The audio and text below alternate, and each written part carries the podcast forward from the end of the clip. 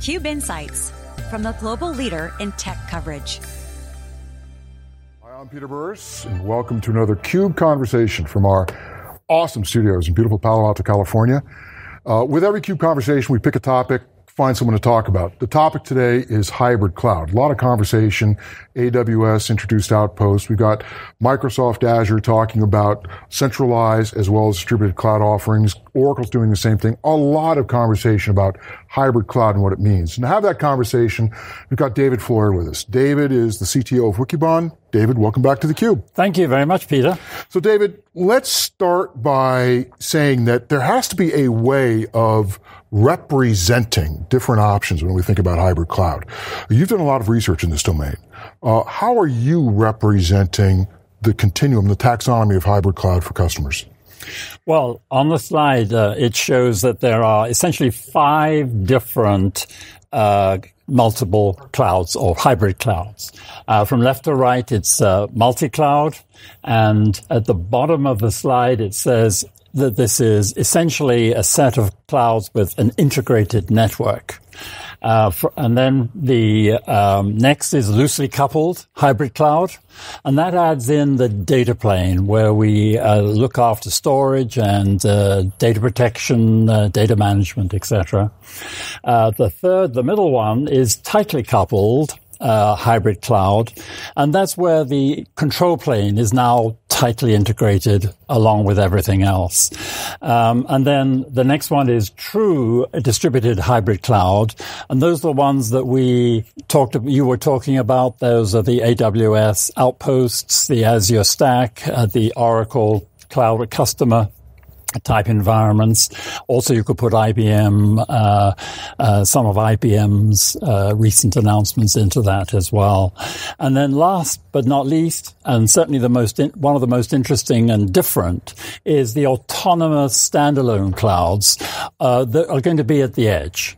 Um, and they have have to be autonomous because they ga- can't guarantee network uh, availability to them. So five classes of cloud, each distinguished by the degree to which they share different types of resources, including state, integration, automation, and uh, the degree to which the application is going to be common across each of these uh, cloud types. That's Have correct. I got that right? Yep. Absolutely. All right. So obviously, uh, this is uh, while this is theoretical. Yep. In the sense that we're trying to create some way, some understanding about how to represent these things. It's based on some practical observations about mm. where we are with mm. the industry. Yeah. Uh, let's start talking about multi-cloud. Who do you place into that bucket of multi-cloud hybrid cloud styles. So if we talk first of all about the clouds themselves, there would be clouds from AWS or Azure or IBM or Google. Um, those are the clouds that you start with. You might have one on premise, but the connection between them is just on a network basis. So the people who are doing that would be clearly Cisco is one of the leading people in that area where they already have a lot of enterprise uh, equipment and, and experience of dealing with clouds uh, across the whole of the uh, across the whole of the area, and they would be the people that are going to be a foremost vendor in connecting those different clouds together on a network plane. Okay, so uh, let's move to the right and talk about the loosely coupled hybrid clouds. Now here we're having more than network uh, common network, we're having a common data plane, which really boils down to a common set of data services that are rendered Correct. commonly yes. across different cloud instances. Right. Who's there? So to do that, you, you've got to be able to have your data services actually on each of the clouds. So you have to have it in software on AWS or Azure or IBM or whatever it is.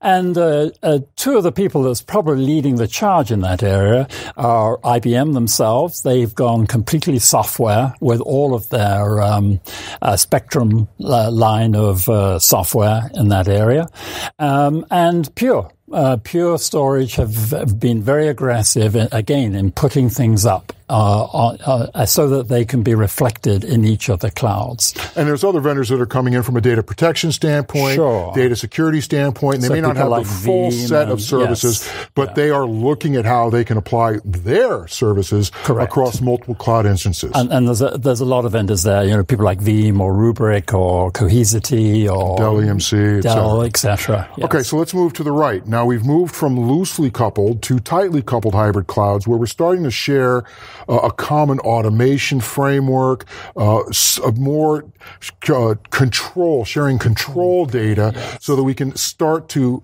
understand the state of applications in multiple different locations. Yes. Who's leading there? So, um, some of the leaders in this area are, are, are, some of the traditional ones, like IBM, for example. IBM Sysplex, which came out, what, uh, 20 years ago. More uh,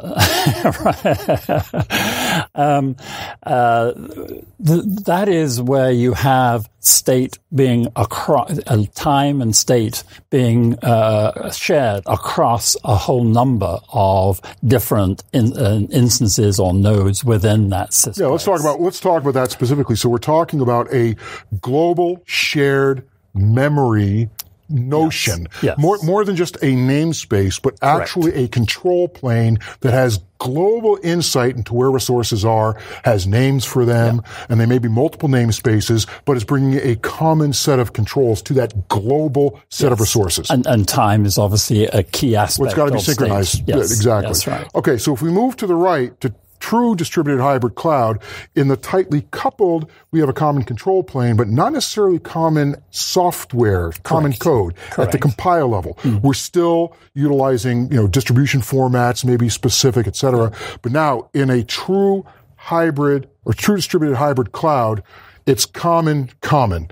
Yes. Who's there? So yes, it's common code. It can run any on any node without having to be recompiled or retested. You know it's going to work. Um, and uh, the people in there are the people that we were talking about earlier. It's people like AWS with Outposts, uh, uh, uh, Microsoft with Azure Stack, uh, cloud customer uh, from Oracle, uh, three uh, large vendors who are using this to use a cloud first type model in which they can grow uh, the the uh, the the central uh, cloud as quickly as possible, add things to it, and push that down into the uh, uh, cloud customer or the uh, the outposts or, or the stacks. But to be clear, we're not talking about a common cloud experience. We're coming. We're talking about absolute common cloud services Correct. all the way, way down, down, to yes. the executables so yep. that the same software can run wherever it needs to yes. run. And finally, let's move one step further to the right. This is the autonomous standalone clouds.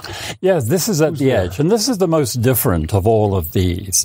Um, it has to be autonomous. If you think about mobile vehicles or planes, or even think about a factory or a nuclear uh, power plant, you have to be able to run that, assuming that the network is not going to get through. It's or it's on the edge, so it's the most vulnerable to network.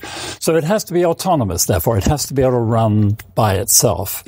Um, and the the that sort of cloud is mainly concern, concerned with the state, the state of that edge. All of the devices in that edge, or the, the uh, windmills in that edge, or the factory uh, robotics in that edge, or, or in military terms, the, you know, the automated units in that edge, or the drones. Whatever it is, you're concerned about the state of that. But specifically sustaining local control of state. Correct. On, uh, against a common understanding understanding yes. of how these things interact with each other. So right. it brings almost a, a networked real time uh, it flavor. Is real time. It is real time. Um, it has to. It has to be real time. So it's a shared state across, for example, across a city uh, in terms of uh, the uh, traffic lights. You would see multiple of these small clouds in different parts of the of a large city, for example, which need to communicate with each other. So you have devices which uh, uh, have the uh, in inference code running on them, and, and they're dealing with the device onto which it's attached. And then you have connecting all of those devices together to make this overall state uh, system representation of state. Okay, so we've got five classes of hybrid cloud. How is a CIO going to use this taxonomy to make better decisions? So, um, uh, clearly, what, by making this decision, what we're doing from from a from a taxonomy point of view is making each one individual and uh, different from the, the, others. There's there's no sharing between them.